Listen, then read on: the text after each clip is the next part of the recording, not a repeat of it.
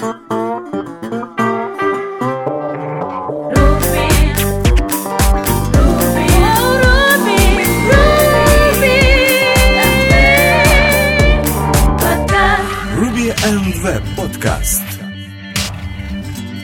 Всем привет! Вы слушаете четырнадцатый выпуск четвертого сезона подкаста эр ви Pod. И с вами сегодня Александр Чаплинский и Алексей Васильев. Ну что ж, давайте рассмотрим, что нового интересного произошло в мире Ruby и Web за прошлую неделю. Поехали! Поехали! Итак, первая новость из мира Ruby. Это такая не очень, может быть, хорошая, но в Ruby Gems была найдена уязвимость, которая позволяла подменить гем, если специально сформировать ему определенное имя. При этом попали под эту уязвимость, ну, то есть не попали, а могли попасть гемы, у которых используется dash в имени. То есть некие бла-бла, dash, бла-бла. Что получается, эту уязвимость, она была найдена второго апреля и сразу пофикшена четвертого апреля. Все гемы, которые были загружены восьмого февраля две тысячи пятнадцатого года, они содержали эс ша двести пятьдесят шесть чексуму, поэтому их проверили, и все сто процентов все нормально, то есть их не подменили. Но те, которые, получается, не, наш... ну, то есть не содержали, то, может быть, могли их подменить. Но в данном случае, что предлагают, если у вас какой-то очень старый гем, и вы его не грузили уже как минимум год, то лучше его на всякий случай сделать, ну, загрузить его к себе, сделать gem unpack, посмотреть, что там ничего не изменилось, и в таком случае все отлично. Ну, если что-то изменилось, делайте gem young, то есть gem young, который помечает, что с этой версией что-то не так. Кстати, по сравнению с npm он не делает unpublish, uh-huh. он именно делает gem young, который просто помечает, что с этой версией что-то не так. Вот. Самое главное, что проблему пофиксили очень быстро, то есть в течение там пары дней, и Два дня, да. я так понял, не успели, возможно, даже ее не успели нормально использовать. Ну и тем более про гем Rails, Active Record и так далее нам пока можно не бояться, они не содержат дэши. Да, но тем не менее есть куча гемов, которые там содержат, там у них гем name dash Rails. Очень много таких гемов, которые как раз для рельсы, и у них есть dash. В названии это по-любому. Угу. Ну, главное не путать dash underscore. То есть, если underscore, ну, да, это да. еще ок. Вот. Ну, в любом случае, я же говорю, если у вас есть ваши гемы, и вы их давненько не загружали, потому что их загрузили э, после восьмого февраля две тысячи пятнадцатого года, то, я думаю, можно не проверять, они сто процентов проверили, все нормально. Э, они там говорят, что всего лишь где-то семьсот пятьдесят или сколько гемов, типа, которые слишком старые, и... как бы их уже, они не будут, я так понял, руками проверять, uh-huh. поэтому пусть авторы сами проверяют. Но если гем так долго не загружал новую версию, возможно, он никем и не используется.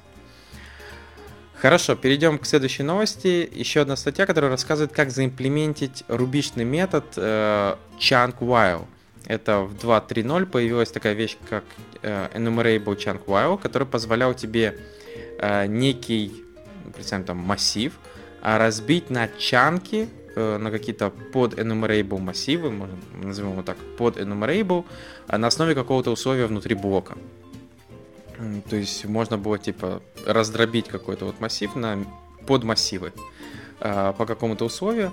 И автор решил, а почему бы это не добавить в версию два точка один точка шесть, не заимплементить это. И он начал делать свою версию.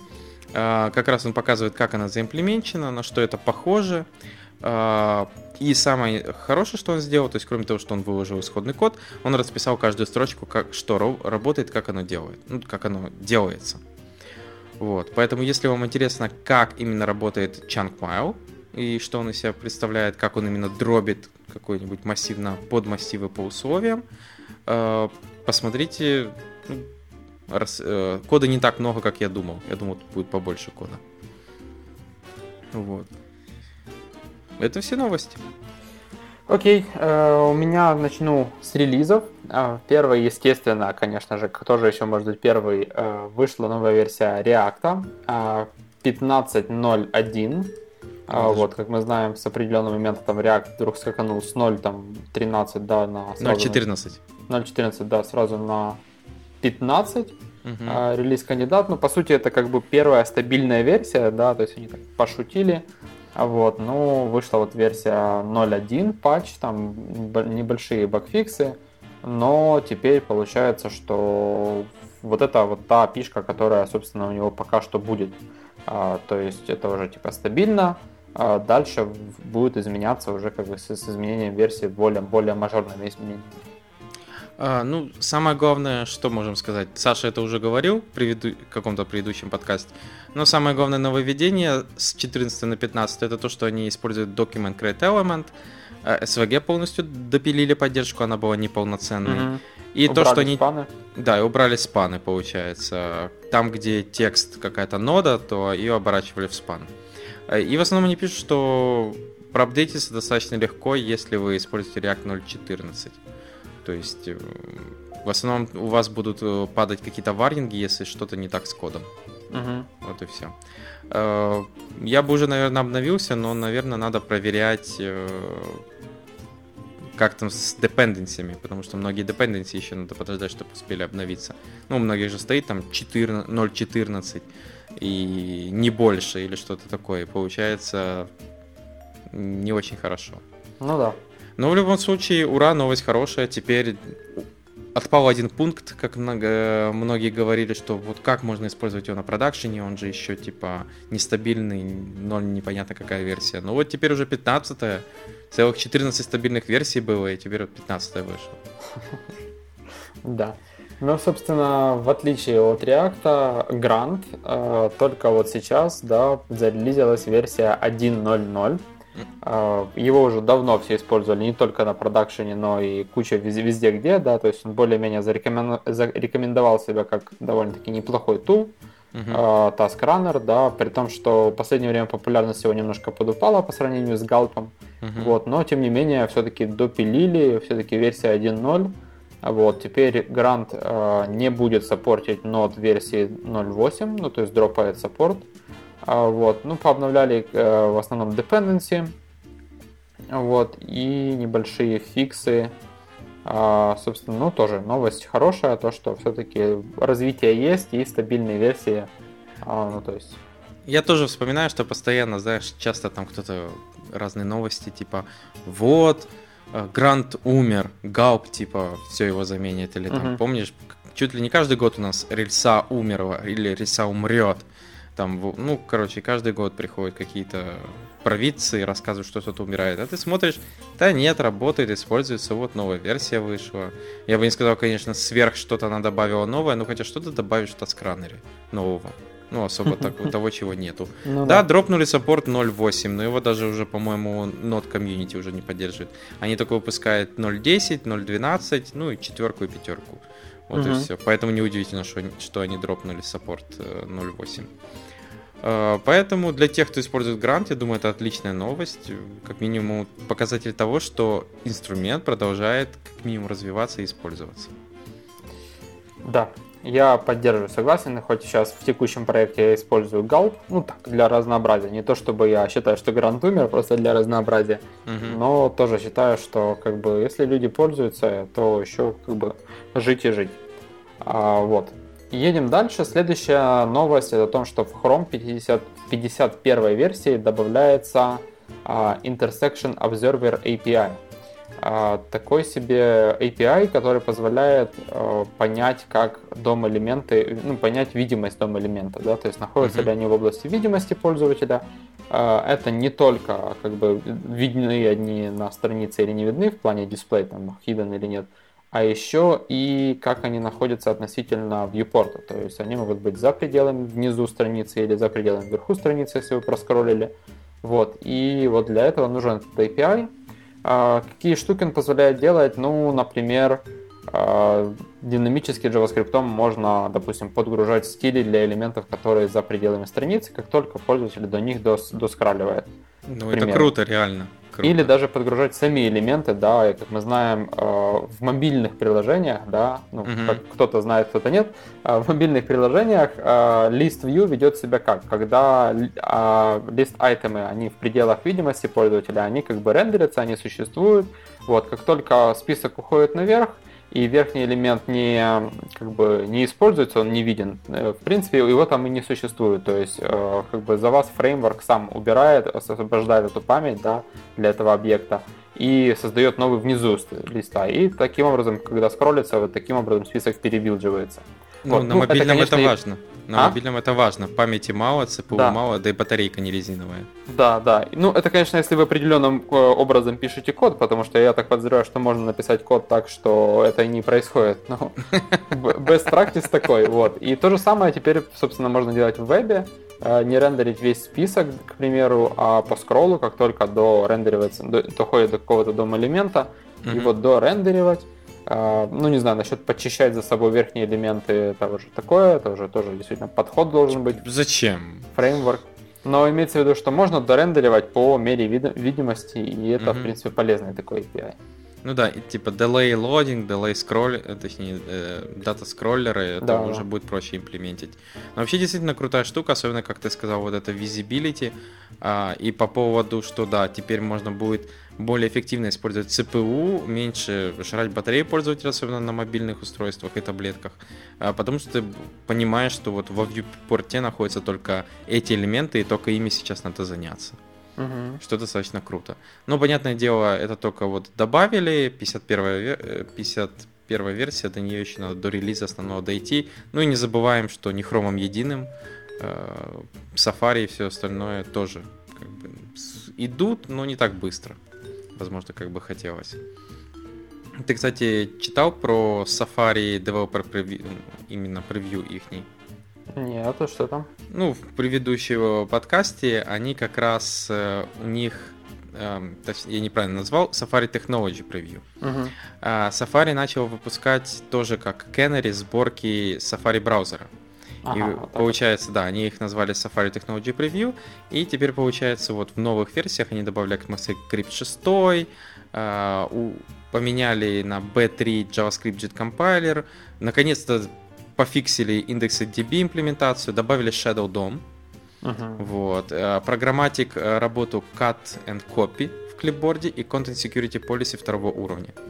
Поэтому, как бы, помнишь, что ты на них наезжал, говорил, что они в и и превращаются. Они, наверное, типа быстренько сделали тебе Safari Technology Preview, чтобы показать, не-не-не, все хорошо, Саша. Они услышали меня и решили uh-huh. как бы доказать, что я не прав. В течение одного подкаста. То да. есть, типа, ты сказал, вы плохие, вот, и Apple сразу побежала, типа, давайте быстро запускайте Technology Preview. Хорошо, перейдем к следующим новостям из мира Ruby и Rails. В данном случае статья, которая рассказывает, как работать с таймзонами, используя Active Support Way. Статья достаточно простая, я бы не сказал, что тяжелая, особенно для тех, кто уже работал с таймзонами, да еще с Active Support, он в цирке не смеется.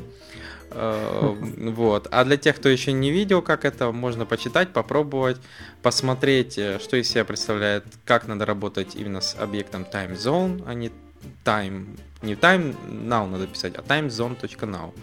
Вот. Что такое Time with Zone объект, что он из себя представляет, и многие другие, то есть Date объект, как сохранять время, поэтому если вам еще не доходилось работать с таймзонами, вы счастливчик, это как минимум. Да. Вот. Но в любом случае, если вдруг придется, вот можете полистать, посмотреть. И еще одна статья, которая рассказывает, как создать э, Simple Multi-Tenancy э, приложение с Rails и Pundit. Pundit. Pundit. Pundit. Да. Э, вот.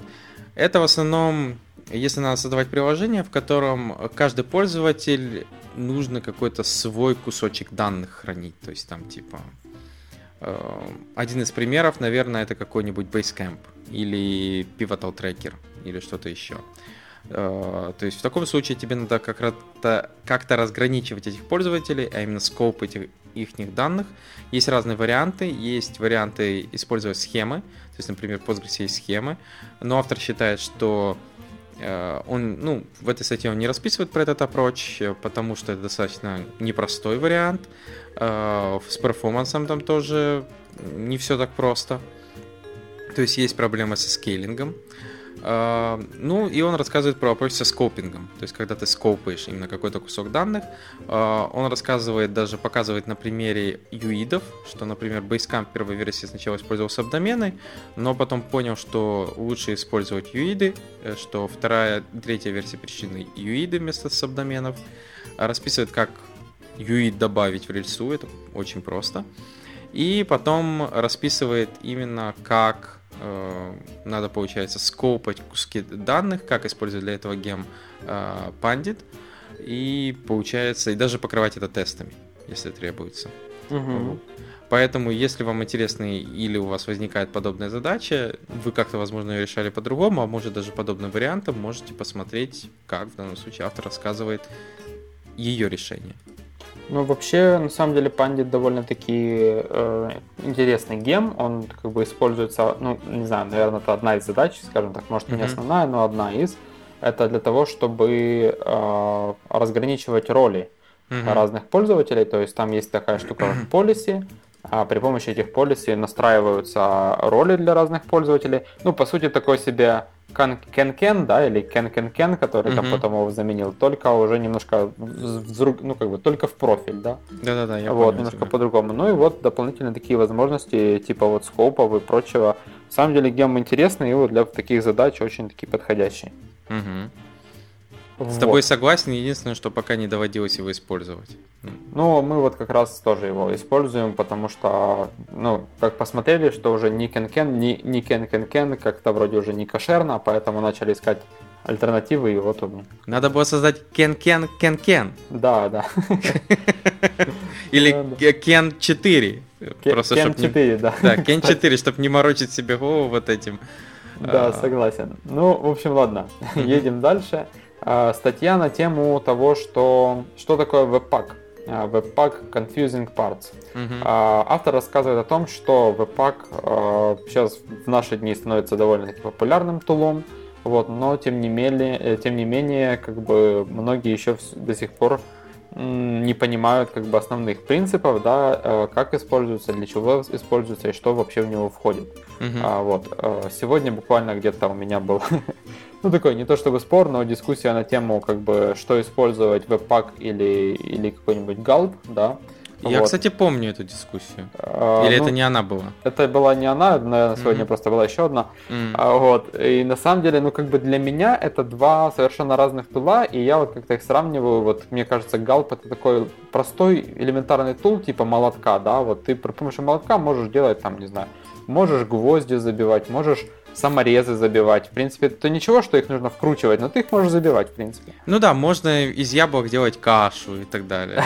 Да, кстати. Знаешь, как яблочное пюре. Как в том анекдоте. У нас папа, типа, очень любил все делать с молотком, поэтому дома мы все ели в виде каш. Да, можно делать яблочное пюре, можно отбивные.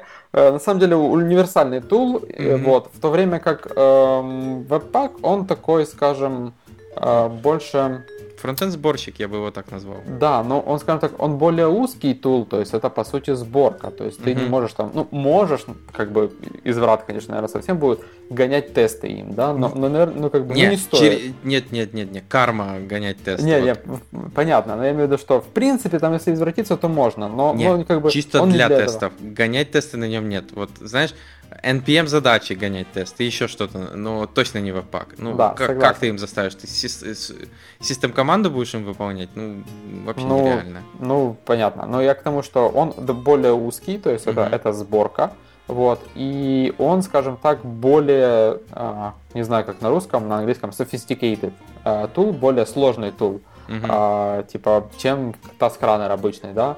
Вот, более узкий, но при этом более сложный, потому mm-hmm. как э, в него входят э, там набор разных, там, когда и как Cli э, инструмент, да, он есть, mm-hmm. также есть Webpack DevServer, э, есть yes. куча э, всяких интересных опций, у него есть уже как бы э, поддержка там разных environment, да, то есть что делать в development, что в продакшене, как работать, вот, и, в общем, автор расписывает о том, что же вообще есть в веб-паке, да, что буквально, скажем так, у него куча тут пунктов, я точно не, не помню сколько пунктов, и он обо всем об этом рассказывает, да, то есть какие-то детали и вот небольшое такое а, описание, там, что такое лоадеры, да, и чейнинг лоадеров, Uh-huh. Вот, ну и, и так далее. То есть, как они конфигурятся? Да, да. Плагины, опять-таки, те же, которые там вот есть npm, да, пакеты есть, там какие-то Gulp плагины. Uh-huh. Вот, у Webpack есть свои плагины тоже, в этом они, допустим, похожи. Вот, ну и так далее. Собственно, да, десять пунктов. Вот, но, скажем так, базовые штуки и, наверное, все-таки самые confusing штуки, как бы автор рассказал. Ну, он прав, то есть тут основные он отметил, он расписал, что, где, как, почему и как, зачем оно делается, то есть расписывает, например, ты знаешь, что получается веб-паком, что удобно, ты просто в джесс запихиваешь си эс эс, и он с си эс эс тоже начинает работать. Сразу. Ну, реквайришь си эс эс файл. Да, ты да, или да. импортишь его, то есть ты его заимпо- заимпортил, и все, вперед. Это в таком случае многим нравится, что можно тогда дробить компоненты не только именно джей эс-код, но и си эс эс. Uh-huh. Что у тебя внутри компонента лежит еще кусок си эс эс-кода, и компонент просто его реквайрит. Uh-huh. А, ну, минусы тогда, что не подходит наш стандартный подход, что у нас там какой-то reset и все такое, это надо как-то... В каждом файле, что ли, появляется типа импорт этого всего, что требуется.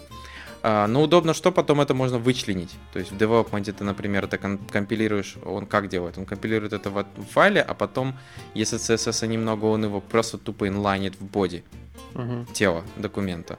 То есть прям джей эс. А потом ты можешь сказать для продакшена, пожалуйста, вычлени это в отдельный app си эс эс. И он это просто вычленяет, и все. Uh-huh. Вот, поэтому, ну да, как ты сказал, это достаточно узкая утилита, но в этой статье как раз расписываются про основные пункты, что требуется, что не требуется, зачем, например, dev-сервер, что получается, поскольку веб-пак, он не быстрый, он реально не быстрый.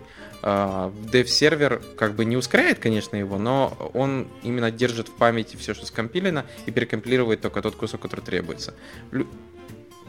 Плюс есть поддержка Hot Module Replacement и Live Reloading. Да, Live Reloading. Вот. Ну, Layer Reload сейчас уже ни у кого не удивишь, а вот Hot Module Replacement для многих это круто.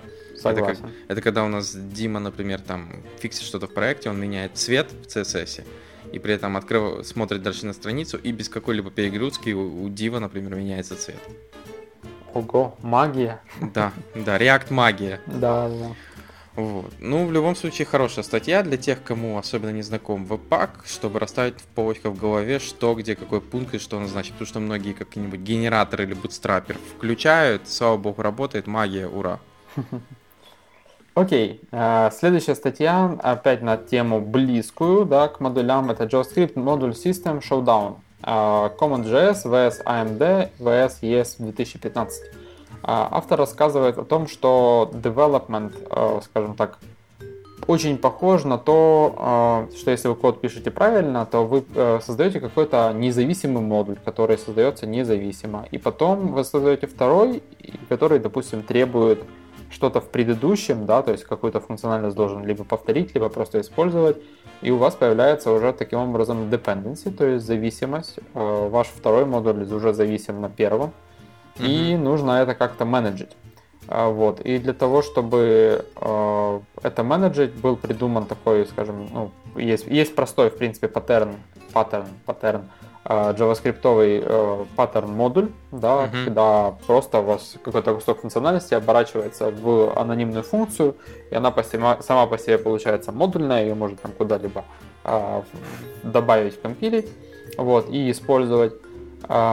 И, собственно, рассказывает о том, что, ну, в общем, это он рассказывает, что ad hoc solution это как раз вот модуль паттерн, uh-huh. вот, но есть еще решения такие, как CommonJS, о котором мы уже тоже немало рассказывали, но он рассказывает основы того, как же, ну, как же это все работает, есть pros и cons, естественно, каждого подхода, есть asynchronous module definition, uh-huh. эй эм ди, старенький-старенький подход. Uh, да, рабочий. Я не, на самом деле не знаю, кто из них старше, эй эм ди или Require.js. А я думаю эй эм ди. эй эм ди, да? Я помню эй эм ди еще давно, вот сколько я помню, когда только возникали вопросы, еще даже эс эс-пайплайна не было, uh-huh. когда возникли вопросы, как надо собирать фронтенд, ну, понятное дело, можно конкатенировать все в один файл, это рабочий вариант, но хотелось более какую-то умную систему, и я тогда вот помню, первое, что я начал активно использовать, это как раз эй эм ди, с его Require.js. Особенно, то есть, это был очень крутой подход в девелопменте, он сам все вытягивает, хоть и длительное время, а в продакшн можно было потом также собрать. То есть uh-huh. типа, ты мог через специальную дополнительную систему это собрать в один файлик и тоже там с дайджестом, со всем остальным, и ты сидел на это, смотрел как на магию. Конечно. Вот. Но сейчас на, как на магию смотрят на и эс две тысячи пятнадцать модули, mm-hmm. которые как бы вроде как нативные модули в JavaScript. Вот. Он тоже рассказывает о, о деталях как бы использования, вот, не реализация, а использования. Вот. И как интересно, что среди конзов только один. Это не то, везде что он не, не везде саппортится, да. Ну, это в реальности не так, потому что, помнишь, мы с тобой обсуждали проблему Бабеля, когда на шестой обновляешься, угу. что там была проблема, когда они полностью переписали его по стандарту и эс две тысячи шестнадцать, э, ш, ш, не, пятнадцать, две тысячи пятнадцать, да, импорты и экспорты, и они стали несовместимы с реквайром нодовским. А угу. оно же в реальности под капотом так и делало. И в конце оказалось, что, например, ты не можешь экспортить какой-то исполняемый кусок кода, потому что в таком случае статический анализатор не может этот экспорт без парсинга, ну, типа, без выполнения кода понять, что там возвращается. Mm-hmm. То есть ты не мог какой-то ретурн из функции, например, экспортировать, потому что он не знал, а что эта функция вернет. То есть ты mm-hmm. мог экспортануть саму функцию, а потом ее выполнить. Это да. В таком случае он понимал, что он экспортирует объект функция. Но если ты хотел именно ретурн из функции, то вот это уже начиналась проблемка. И я сначала, то есть, когда у тебя ты пишешь вроде бы как привык, а потом обновляешь эн пи Babel, и у тебя неожиданно все ломается, ты начинаешь активно изучать, что же не так. И оказывается, находишь, что по дефолту импорты и экспорты, ну, и эс две тысячи пятнадцать, они должны, во-первых, быть статически анализироваться, без, без парсинга, без выполнения кода, это раз. Uh-huh. Это, я так понял, для скорости сделано. И второй, кстати, был минус. По сравнению с require.js, импорты должны быть вверху файла все и заканчиваться там. И экспорты, ну, а экспорты уже как повезет. Но проблема в том, что нельзя было сделать, например, импорт или экспорт динамический. Uh-huh. Э, имеется в виду, что, представь, у тебя там написано if, и в то-то, ты говоришь, require тогда для веба, else require для Node.js. Вот ты хочешь такое написать, например. А uh-huh. ты не можешь так написать if условие, импорт то-то. Он ругнется, тебе скажет, извини, импорт должен быть раньше, ну, перед кондишеном. Да. Ну, вот это как раз его тоже минус. Потому что мне вот, в од... как говорится, в некоторых местах проекта этого не хватало, и пришлось просто вот тупо сказать, импорта тут не будет, я сейчас require напишу. И там, был... там просто написано require, потому что он просто работает. Поэтому это не все минусы, просто автору, наверное, Бабель нравится больше всех. Я тоже так думаю. Вот, ну, Бабель это как solution, как бы использование и эс две тысячи пятнадцать, mm-hmm. вот, но тем не менее, я думаю, если вы тоже с этим впервые сталкиваетесь и думаете, какую модульную систему выбрать, то блокпост будет в тему. Mm-hmm. Вот, и еще одна статья на тему того, опять-таки, если вы с таким столкнулись, статья в тему, если нет, то вы когда-нибудь с таким столкнетесь. Четыре типа memory-ликов в JavaScript и как от них избавиться. Вот. Здесь автор рассказывает вообще, что такое memory-лики, да, как менеджить memory-лики в JavaScript, какие они бывают. Мне очень понравилось, что он рассказывает о том, как вообще происходит garbage collection, uh-huh. то есть подход mark and sweep, о том, что в большинстве языков, скажем так, они, принцип немножко может быть подтюнен, но в общем основной принцип такой же. Вот, и рассказывает о том, что как, как вообще возникают memory-лики. То есть среди них там глобальные переменные, которые получились там случайно или специально, но там не были подчищены mm-hmm. в нужный момент. А, забытые таймеры на колбеках, да, когда вы используете какой-нибудь э, set timeout, set interval больше, наверное, set interval, потому что это то, что тикает постоянно. Ну да. Таймер выполняет set timeout раз. Вот. Э, Референсы на дом-элементы, которые, получается, хранятся как бы в самом дом-дереве и в ваших э, переменных, то есть уже как бы в двух местах. И если эти референсы не подчищаются, то это тоже может как бы вызывать. И замыкание, то mm-hmm. есть колбеки. Вот. Собственно, хорошая статья, которая потом помимо основных видов еще рассказывает о том, как профилировать, да, как при помощи браузера находить memory-лики. Вот. И, собственно, как из- от них избавляться. Ну, мне тоже понравилась, она небольшая, при этом рассказывает про самый популярный. Ну, потому что, ну, так и есть. То есть ты допустил там ошибку, там допустил ошибку. И вот у меня ча- самая частая из всех четырех это out of DOM reference. Угу. Я, особенно у меня эта проблема там бывала, если марионетовское приложение. Не забываем про любимые зомби-вьюхи, потому что референса дома уже нету, а callback еще где-то остался висящий. Uh-huh. Марионет вроде бы иногда это чистит, но там бывают другие проблемы. Когда у тебя какой-нибудь асинхронный код выполняется, ну там ты Аякс какой-то запрос полетел, а в это время, например, и на success ты что-то добавляешь в дом, а пользователь в, в это время перешел уже куда-то дальше. Uh-huh. И у тебя callback такой, да, success, окей, добавить дом, а он такой, а дом элемента уже нету. И ты потом открываешь как, вот этот Sentry, или что у нас там используется для того, чтобы смотреть ошибки, и смотришь, что э, извини, но я этого элемента не нашла и дала тебе ошибку. Вот. Ты идешь туда и добавляешь проверку в Success, что а, а, а ты проверь, как бы дом элемент еще есть, чтобы uh-huh. выполнить append к нему. Может, пользователь уже того времени дождался и куда-то перешел. Или он просто быстрый ковбой, который быстро переходит по ссылкам. Вот. Поэтому статья, да, достаточно хорошая. Да, и есть еще одна статья, на самом деле, от эй ди эс Money, который э, рассказал о том, как же можно э, офлайн устанавливать эн пи эм-пэкэджи офлайн. Э, на самом деле, не совсем правда, да, то есть нельзя их просто так, если, у вас, если вы попали вдруг неожиданно в самолет, и у вас нету ни одного э, эн пи эм-пакета локально, не получится их установить офлайн, но, по крайней мере, можно кешировать э, эн пи эм-пакеты у себя локально.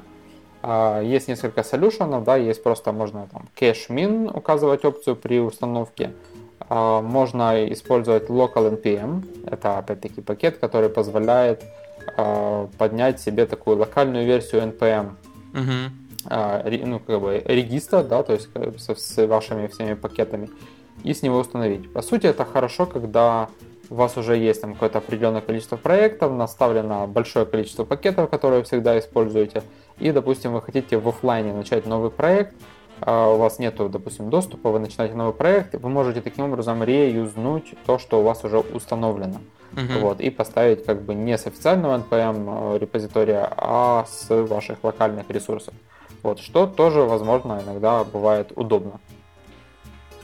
Ну... Тут я добавить нечего, у меня в основном таких задач не было, но в любом случае, а вдруг? Я просто думал, вдруг тут сейчас будет нам расскажут, как npm весь, весь вытянуть, или где-то его можно скачать. Без, без интернета. Да, без интернета. А знаешь, как типа такое, на диски высылают, на ди ви ди.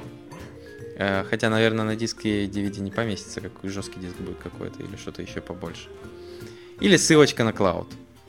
Uh, хорошо, перейдем к следующим новостям. Первая — это статья A Tale of Security Gone Wrong, uh, где автор рассказывает про такую интересную вещь, uh, что он проводит security аудиты. И, ну, в первую очередь, пожалуйста, не храните пароли в виде хэшей обыкновенных, то есть эм ди пять, эс эйч эй один, это все очень плохо.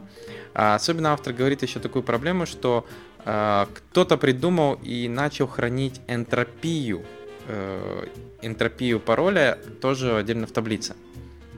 Энтропия mm-hmm. это насколько эффективен пароль. То есть чем больше там всяких специальных символов, цифр, букв в разном регистре, тем выше энтропия. Супер. Вот, но получается, если ты ее сохраняешь, то есть ты ее можешь как бы вычислить, показать, это все круто. Он рассказывает, что там специальный красивый э, плагинчик на фронтенде, который показывает, насколько у тебя крутой пароль. Ну, то есть там увеличь, если чем больше энтропия, тем круче он показывает, и ползунок двигается. Но проблема в том, он говорит, что если вы храните энтропию в табличке, если она будет сворована, просто хакеры сортируют по энтропии от меньше к большему, ну и меньше будет ломаться намного эффективнее, он сразу типа будет ломать простые пароли с простой энтропией, потому что он mm-hmm. понимает, что они достаточно просты. Ну вот. Да, а, поэтому ее лучше не надо хранить. Он также рассказывает, что лучше использовать bcrypt для хранения паролей. Я с ним полностью согласен. Ну, я думаю, дальше мы расскажем еще более подробно, почему я согласен. Вот. И в основном, то есть как раз статья о том, что не надо хранить в эм ди пять, особенно учитывая, что в нем уже коллизий достаточно много, а в две тысячи одиннадцатом году э, алгоритм считается уже небезопасный и считается, что его нельзя уже использовать полноценно. Вот так-то. Э, следующая статья «Two Dumb Ruby Mistakes». Э, в данном случае Пэт Шоннесси решил рассказать про пару глупых ошибок, которые, я так понял, он допускал. Первая из них — это когда он в блоке вместо там с, э, сравнения двойных равно ставит просто одинарное равно, mm-hmm. и код как бы начинает, он вроде бы работает, не падает, но работает не так, как ожидалось. Вот. Ну, он рассказывает, как этого можно избежать. Разные вариации. Ну, одна из вариаций, которую бы я э, предложил, это использовать именно Yoda Notation. То есть это когда у вас константы находятся слева, а variable справа. Вот. Хотя многим не нравится Yoda Notation, э, типа тяжело читать. Э, некоторые компиляторы могут, кстати, варнингами ругаться на такое. Но я считаю иногда, чтобы уберечь себя от подобных ошибок, вот как раз которую он, первую, которую он рассказывает, это как раз используешь Yoda Notation, и тогда четко знаешь, что если ты поставил одинарное равно, то компилятор просто выдаст, компилятор или интерпретатор просто выдаст ошибку, скажет, по-моему, ты в константу пытаешься variable запихнуть. Ну, вот. Не знаю, скажем так, читабельность, ну, мне, допустим, наверное, будет тяжелее переучиться писать всегда вот так, ну, чем, я... чем, не знаю, чем запомнить, что все-таки двойное равно, когда ты сравниваешь, что двойное равно. А нет, так я же не говорю, что, например, использую его везде постоянно, просто если я вижу, что такой, типа, смотрю на это и вижу, что, возможно, какое-то тяжелое там... проблема может быть или что-то еще, я просто такой, ага, тут лучше Yoda Notation и переворачиваю. Вот и все. То есть это не повседневно, понятное дело, но иногда ты смотришь на код и думаешь, или там, знаешь, какой-то condition очень тяжелый, и ты такой смотришь на него и думаешь, а я тут сейчас не ошибусь нигде, я лучше тут Yoda Notation включу. Поэтому я бы не сказал, что повседневно у меня везде в коде находится Yoda Notation, но иногда я вот смотрю и думаю, что я лучше его добавлю от греха подальше. Особенно, если я не в паре. Кстати, это еще одна из вариаций, как избегать, избежать подобных ошибок. Сидеть с кем-то в паре. Короче говоря, да, ты типа, если не в паре, то ты включаешь йоду. Да, то есть тогда у меня... Не, я с уточкой так здесь сижу. Или с слоном у нас есть в офисе. То есть, потому что у нас же должно быть парное программирование. Никого не волнует, что если я на проекте один... Вот. В таком случае сидишь со слоном и с ним работаешь, или с Гомером Симпсоном. Вот. И второй вариант, где он рассказывает, как э, поиск maximum value в массиве, где вместо max_by он использует max. Но, опять же, тупая ошибка, потому что код вроде бы как продолжает работать, но ищет не то, что требуется. Вот. Я, кстати, тоже недавно думал искать max по массиву, но я как-то по массиву, внутри которого находился хэш-объект, но я как-то быстро... понял, что надо использовать max_by. Uh-huh. Вот. Но в любом случае, вот он рассказывает, как, это, как работает, например, max, что ему надо, типа, там в блоке два значения приходят, и их надо как-то сравнивать. В таком случае max работает. Вот. Поэтому смотрите, чтобы у вас тоже подобных ошибок не было. Дальше он рассказывает, как их избегать. Ну, например, как я уже говорил, один из вариантов Yoda Notation. Опять же, многим может не понравиться. Вот. И последняя статья, от которой NetGuru рассказывает, что они выпустили гем, который называется PigoArt. Это Visual Content Processing для рельсы. Основная задача заключается в том, что иногда, когда вам там паблишат какую-то фотографию в профиль или что-либо, надо узнать, какой тип картинки туда грузят. Это может там violence сцена или adult content, типа сиськи или что-то еще. И вам надо бы понять, что это сиськи. Вот. В таком случае можно для этого использовать Google Cloud Vision эй пи ай, который позволяет, вы ему скармливаете картинку, и он приблизительно говорит, что на ней находится, говорит, это картинка с violent или adult content. То есть он умеет распознавать лица, понять, что на фото находится, типа это фейс, не фейс. Вот. Поэтому они создали такой гем, который позволяет именно интегрироваться с Google Cloud Vision эй пи ай и добавить подобную вещь к вам в загрузчик картинок. Mm-hmm. Поддерживается out-of-box скорее Wave, Paperclip и Dragonfly. Да, полезно может иногда оказаться. Ну или наоборот, представь, у тебя наоборот сайт с клубничкой, и тебе наоборот надо, чтобы туда какую-то обыкновенную картинку не грузили. А, да, тебе загрузили. У тебя сайт с клубничкой, а тебе за... запихнули какую-нибудь там, не знаю, сливу. Согласен. Хорошо, поехали дальше. Окей, значит, такая небольшая библиотека, которая называется, даже не знаю, честно говоря, как она называется, Justified Layout, по идее, от Flickr. Flickr за open source свой, свой solution для выравнивания изображений, да, то есть такой делает как бы masonry кирпичиками layout из, из изображений, потому что как бы они, как правило, все разных э, ширин, высот, и по сути как бы выровнять их это может быть проблемкой. Вот, то вот этот Justified Layout э, эту проблемку решает. Вы можете просто скормить ему массив э, dimensionов mm-hmm. э, изображений, либо же даже можно использовать, э, как они называются, Aspect Ratio, uh-huh. массив Aspect Ratio для изображений, и он таким способом возьмет, просто их отсортирует и сделает ровненькую стеночку из кирпичиков, скажем так. Uh-huh. Вот. Очень полезная штука, я считаю, потому что ну, до этого приходилось использовать какой-то Masonry, да, или там изотоп подобной библиотеки. Вот. Но, тем не менее, они, ну, в принципе, справлялись, но это все-таки такая массивная штука, которая там поддерживают всякие анимации, даунлодинг дополнительный, да, и так далее. Вот, а здесь просто тебе действительно хотелось какую-то штуку, которая красиво их расставит, просто зная их dimensions. Да, вот, мне, как бы. Мне нравится, что в этом блокпосте есть сразу еще ссылка, где другой блокпост, где расписывается именно, как разрабатывался алгоритм, mm-hmm. который Justified. То есть это Justified Layout алгоритм целый, где как раз Эрик Соколовский расписывает именно, как это все работает. Вообще, кстати, как они, поскольку они использовали тоже вот этот universal, universal isomorphic, перешли на него, а у них до этого был, был пи эйч пи, который этим занимался, то они переписали его на джей эс, чтобы он работал и на фронтенде, и на бэкенде.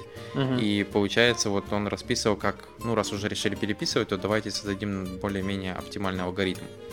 И они как раз, он расписывает в статье, как они этот алгоритм разрабатывали, как фазы происходят, как он сортирует, итерирует и прочее. Ну, собственно, да, даже, даже два таких полезных поста. Вот. И дальше есть тоже несколько небольших э, ресурсов, которые тоже могут быть полезны. Первый из которых это библиотечка, которая называется Popper.js. Uh-huh.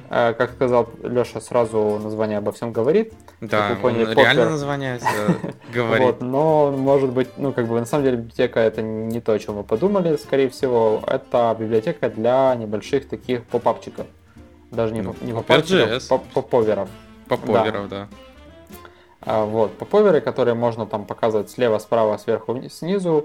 Я так понимаю, что основная фишка это по сути легкая апишка, легкая в использовании. Uh-huh. Просто создается новый инстанс объекта popper, popper, uh-huh. вот, и собственно ему скармливается элемент, который reference, и собственно placement. Uh-huh. Вот. Ну, как бы вполне прикольно, выглядит прикольно. Я так понимаю, что там можно еще подстилить под нужный. Да, он стилится, легко написано, кастомизируется, полностью fully customizable, поддерживает плагин-систему и эй эм ди, CommonJS и легко. Вот. Поэтому, да, простой, удобный, кому надо, используйте. Окей, okay. да, две тысячи старов. Следующая библиотека называется Glio.js. Тоже довольно простая и в некоторых случаях полезная. Библиотека понимает, детектит, когда мышку пользователь уводит из вьюпорта, да, то есть там, пытается убрать, либо закрыть табину, либо куда-то просто переключает. Вот. Позволяет вам затриггерить callback на вот это вот событие. Например, показать попап, это часто бывает, да, на каких-то маркетинговых сайтах. Uh-huh. Показать попап, типа, что вот пока ты не ушел, засабскрайбься или что-то в этом роде. Я думаю, ее, конечно, больше для зума умысла используют, как ты говоришь, как раз вот эти попапы «засубскрайбься», или «мы тебе дадим скидку, не уходи». Ну, да. Как для злого, это, в принципе, маркетинг, это позволяет... Ну, окей, окей, да. Это типа, чтобы пользователь не уходил сразу, типа, чтобы, как это говорится... Когда что-то пользователь... привлекло еще его внимание. Чтобы... Да, да, да, да, да. А подожди, ну это можно использовать и, в принципе, ну как бы в хорошем ключе, в том плане, что mm-hmm. у тебя есть... скажем так, лендинг-страница, которая mm-hmm. мега крутая, но, допустим, на ней не сразу понятно, ну, что, что ресурс дает, да, что вообще пользователя может здесь заинтересовать. Он так проскроллил, посмотрел, не нашел, что его заинтересует, ну, как бы информации. Mm-hmm. И уже думает, ладно, закрою, и только закрывать, и ты ему так показываешь, что такой тултипчик такой, чувак, вот здесь, вот здесь ты можешь купить, не знаю, свой MacBook за полцены. Ого. И, и чувак такой, типа, ага, вот, значит, вот где эта информация. Ну, ну то есть, понятно. Что угодно, как угодно можно использовать. Не ну, может там... быть, может быть. Ну, я же говорю, я в основном, знаешь, как э, еще же был такой подход, типа, почему тебе не нравятся попапы, меня спрашивали. Угу. Почему тебе не нравятся всплывающие попапы? Я говорю, потому что все, что всплывает, редко бывает хорошим продуктом. Ну, вот да, это вот. Правда. Поэтому я как бы не очень люблю попапы, особенно те, которые начинают, знаешь, ты там захочешь какую-то новость почитать, и сразу всплывает попап. Давай, засубскрайбься со всех социалочках, следи за нами. А потом еще вот это сейчас началось, э, типа этот, он хочет посылать вам пуш-нотификации. Я думаю, отлично, вот чего я только от вас не ждал. Это пуш-нотификации мне в браузер. Особенно, когда это всякие интернет-магазины. Я к вам тут зашел купить, извините, жвачку. Может, последний раз, возможно. А с этой штукой я особенно не хочу ее покупать. Ладно, о наболевшем поговорили. Перейдем uh-huh. дальше. Еще есть библиотека, которая называется C-Wait. Uh-huh. Это такой себе э, библиотека, скажем так, либо которая позволяет вам лимитировать, сколько промисов мож, может обрабатываться за, скажем так, единицу времени одновременно. Даже не за единицу времени, а сколько промисов одновременно. Это такой себе task queue, который можно создать, вбросить туда промисы и убедиться, ну, то есть, как бы, сказать, сколько промисов может обрабатываться одновременно, и потом, когда вы вкидываете лист, в, там, допустим, в метод map, вы можете быть уверены, что не больше там указанного количества. Ну, вот. То есть это получается промис Q. Да, да, это то есть так. Такая себе Q-ха, которая, собственно, отрабатывает так, как, как от нее и ожидается. Угу. Все. А со СМИ? Да, и, и еще одна... Я, не делай со мной то, что я сказал, просто про сам ресурс. Я, я сказал, что все с task Q, соответственно. Угу. А, а как бы еще один инструмент, который в принципе не такой новый, он уже так существует довольно давно, но просто решили о нем еще раз рассказать, если кто не знал. Это такие сас-функции при помощи, в реал-тайме при помощи веба. Да? То есть вы можете посмотреть, color-функции, вы можете посмотреть, как э, выглядит, да, что вам нужно написать в вашем сасе, чтобы один цвет преобразовать в другой. При помощи таких функций, как Darken, Lighten, Desaturate, Saturate и Hue. Mm-hmm. Вот. Собственно, да, вы можете это все накрутить, получить практически любой цвет в эр джи би пространстве. И, собственно, если вы используете в вашем сасе переменные, допустим, цвета у вас зашиты в переменные, и вам нужно как бы цвет модифицировать, да, вы можете этот набор функций как бы забить. И, допустим, синий преобразовать в какой-то там, который соответствует синему и нужен вам, да. А, допустим, если вы бросите потом в, эту, в эти функции в набор зеленый, он тоже, как бы, соответственно, преобразуется в такой же оттенок другого цвета, допустим, там, ховер цвет вы хотите получить, что mm-hmm. очень удобно. То есть вы потом просто определяете базовые цвета, добавляете их, а потом при помощи этих функций их одинаково mm-hmm. э, доводите там на ховере до какого-то состояния. Со стороны ю экс это, кстати, очень правильно, я да. тебе скажу. Не я знаю согласен. По поводу ю ай, но ю экс это очень правильно. А, потому что, если я помню, у сайта должно быть все равно там пару основных цветов и, возможно, их не оттенки, и все. А, ну, это у хорошего сайта, а не всякого разноцветного. А, это, я думаю, все новости на сегодня. Да. Также мы с Сашей хотели сказать, что мы потихоньку начинаем э, пробовать делать не только подкаст, э, ну, с кафе у нас как бы через раз получалось, но вот мы решили начать еще делать скринкасты. Сейчас мы решили их потихоньку выкладывать на YouTube-канал. Сейчас пока что доступно два скринкаста, ну, на текущий момент, как мы записываем этот подкаст. Один как раз рассказывает, как не следует хранить пароли, а второй рассказывает про алгоритм Луна. Поэтому, если вам интересно, посмотрите, напишите нам комментарий, интересен ли вам такой формат. Возможно, мы зря тут напрягаемся, э, или наоборот, стоит тоже сюда выделять времени. Не уверен, как у нас это будет получаться, потому что все-таки мы это хотим. Новости, они каждую неделю есть, а темы и интересные темы, их надо еще придумать, ну, рассказать, есть, создать план. Как часто ты имеешь в виду? Да, как часто, я не знаю. То есть это точно не раз в неделю, хотя было бы круто. Вот. Ну, будем стараться тоже не забивать на это. Ну, на самом деле, было бы неплохо, пишите темы, которые вам, допустим, интересны, о которых хотели бы узнать. Там, желательно близко к программированию хотя бы. Не, ну, программирование, фронтенд, я думаю, даже там верстка, обо всем можно как бы поговорить, показать, рассказать, все в таком сжатом формате в виде скринкастов. Да, действительно, пишите темы, расскажите, какой вам формат интересней, когда кто-то перед камерой просто обсуждает что-либо. Я думаю, там еще надо будет один формат сделать с листочком, когда камера снимает листочек или что-то типа такое. Вот, и... или формат именно четкий скринкаст, когда там человечек маленький сбоку и все с экрана показывается. Поэтому пишите нам, я думаю, важно ваше мнение. Нам же важно, да, нам очень важно. И до следующего выпуска. Пока. Пока.